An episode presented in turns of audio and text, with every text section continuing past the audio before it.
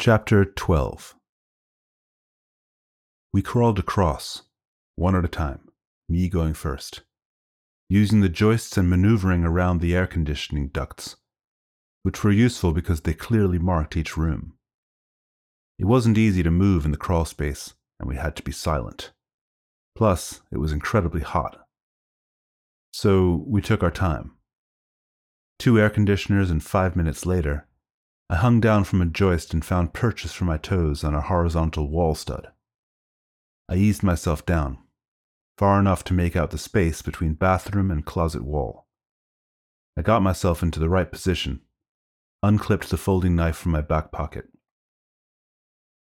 I listened for half a minute, no sound coming from the other side, which did not mean all that much, but what else did I have to go on?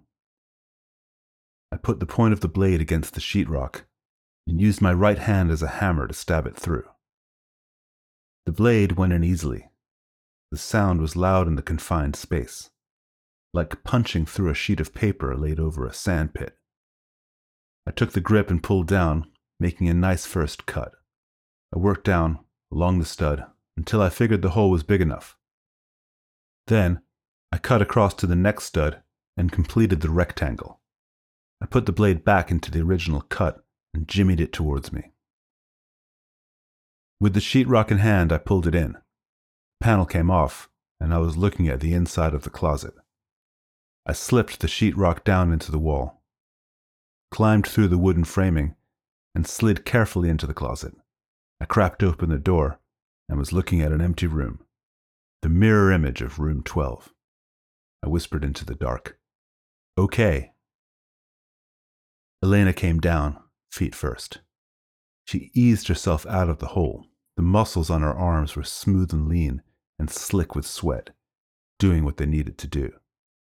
We were both soaked and dirty from crawling around in the ceiling. I said, Hope the shower felt good anyway, didn't last long.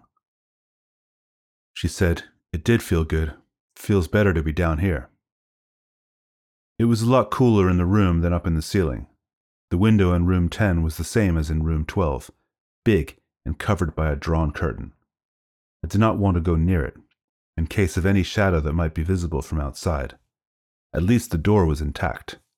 The problem was the same as before only one way out. There was a phone on the desk, an old fashioned one with push buttons on a box, with a handset connected by a curly wire. I picked up the handset in one hand while punching the numbers with the other. The line gurgled a couple of times, and then I got a ringtone. Mallory answered. Yeah? It's Keeler. How far out are you? About a half hour. You got lonely? Got a humdinger. She said, A humdinger. I said, Yeah, a real humdinger. Why am I not surprised? What do you need? You know the Desert Inn Motel? Yes. I'm here, stuck in a room, and I need to bug out. What are you in? The Bronco I saw? Yeah, we're in Dad's Bronco. You're calling for a dust off. I said, Affirmative. Make that 25 minutes. What do I need to know? Two to four mams outside room 12, but I can't see. Need you to take a look and let me know. We're in room 10. Mallory said, Scout the front first. That's right. Just a drive by. Roger that, and then? I said, I'm calling you back in 25 minutes. Don't call this number. She said, No problem. I hung up the phone. Elena was looking at me. What the hell was that? Friends. They'll help us out. It's going to take 25 minutes for them to get here. So what do we do now? I sat on the edge of the double bed and removed the Glock from my waistband. The gun went on the night table. I said, Now we sleep. Sleep? Yes, that's what we do. We sleep. How will you know when it's been 25 minutes? I'll know. I stretched out on the bed and folded my hands behind my head. Elena went into the bathroom, and I heard water running. I figured she was washing her hands. I looked at mine. Filthy. I wiped them on my jeans. It did not help. Then, Elena lay down next to me. I closed my eyes and relaxed. There were no sounds from outside, except for the occasional whoosh of passing traffic on Route 117. Maybe those military aged males out there were back in their vehicles with the AC on, waiting. Maybe they were pacing up and down outside room 12. I had no way of knowing. I could feel Elena's tension. She was shifting her body around on the bed, fixing the pillow. Her breathing was tense and shallow. After a couple of minutes, it got regular and deep. After that, mine did too. I opened my eyes 25 minutes later. Dave answered the phone this time. Dave here. I said, Dave, what's the situation?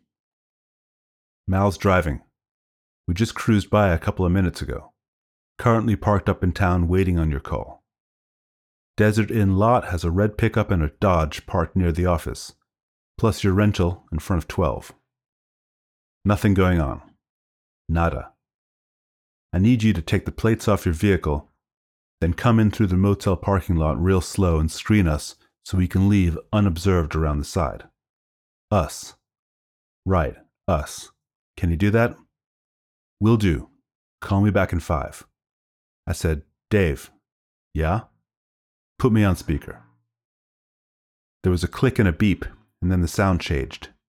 Dave said, You're on speaker. Mallory.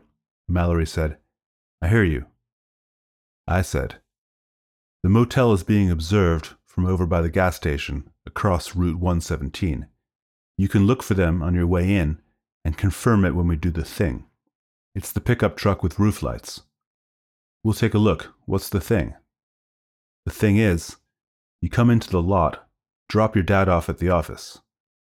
Dave goes into the office and asks a question. You make it up, Dave. Dave's disembodied voice said, Okay. Mallory, while Dave's in the office, you're going to turn the vehicle around by driving the length of the motel and circling around at the end. Then you leave. No pausing, no stopping. We'll be using the vehicle as a screen to get out around the back. Do you follow? Mallory said, Roger that. See you in five minutes. We hung up. Elena was alert, watching me from the bed. I said, Five minutes. I went to the front door, keeping close to the wall and back from the window. The door had a manual lever for the lock. I turned it and checked it. It worked. Five minutes later, Dave picked up the phone again. Stay on the line. Coming through in 30 seconds. Room 10, right? That's right. I signaled to Elena to get up. Spoke into the phone. I'm going offline. See you soon. I hung up. The room was dark and empty except for Elena standing by the bed and looking at me expectantly. I nodded to her. We're going to get out of here. Stay behind me, put a hand on my shoulder. Keep your hand there. We're going to go fast, but we're not going to run. Do you understand? She nodded. I think so. I said, My friends will come, and we're going to hide behind their car until we get to the end of the motel. Then we go around the walls to the other side. Sure, I'll follow you. I went to the door, gun in hand. The Bronco rumbled outside. Sounded like the eight cylinder version, and you could hear those from half a mile away. The engine rumble came closer and then paused as Mallory dropped her dad off at the motel office. The V8 started up again. I figured 10 seconds. I counted it off and got to five, depressed the lever on the door lock.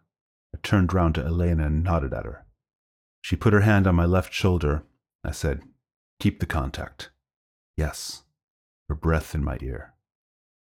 The rumbling approached. I waited until it was right on top of us and opened the door. We stepped out quickly as the big 4x4 nosed in. Elena closed the door with her left hand, and then we were alongside the silver Bronco, right underneath the driver's window. I held the Glock down by my thigh.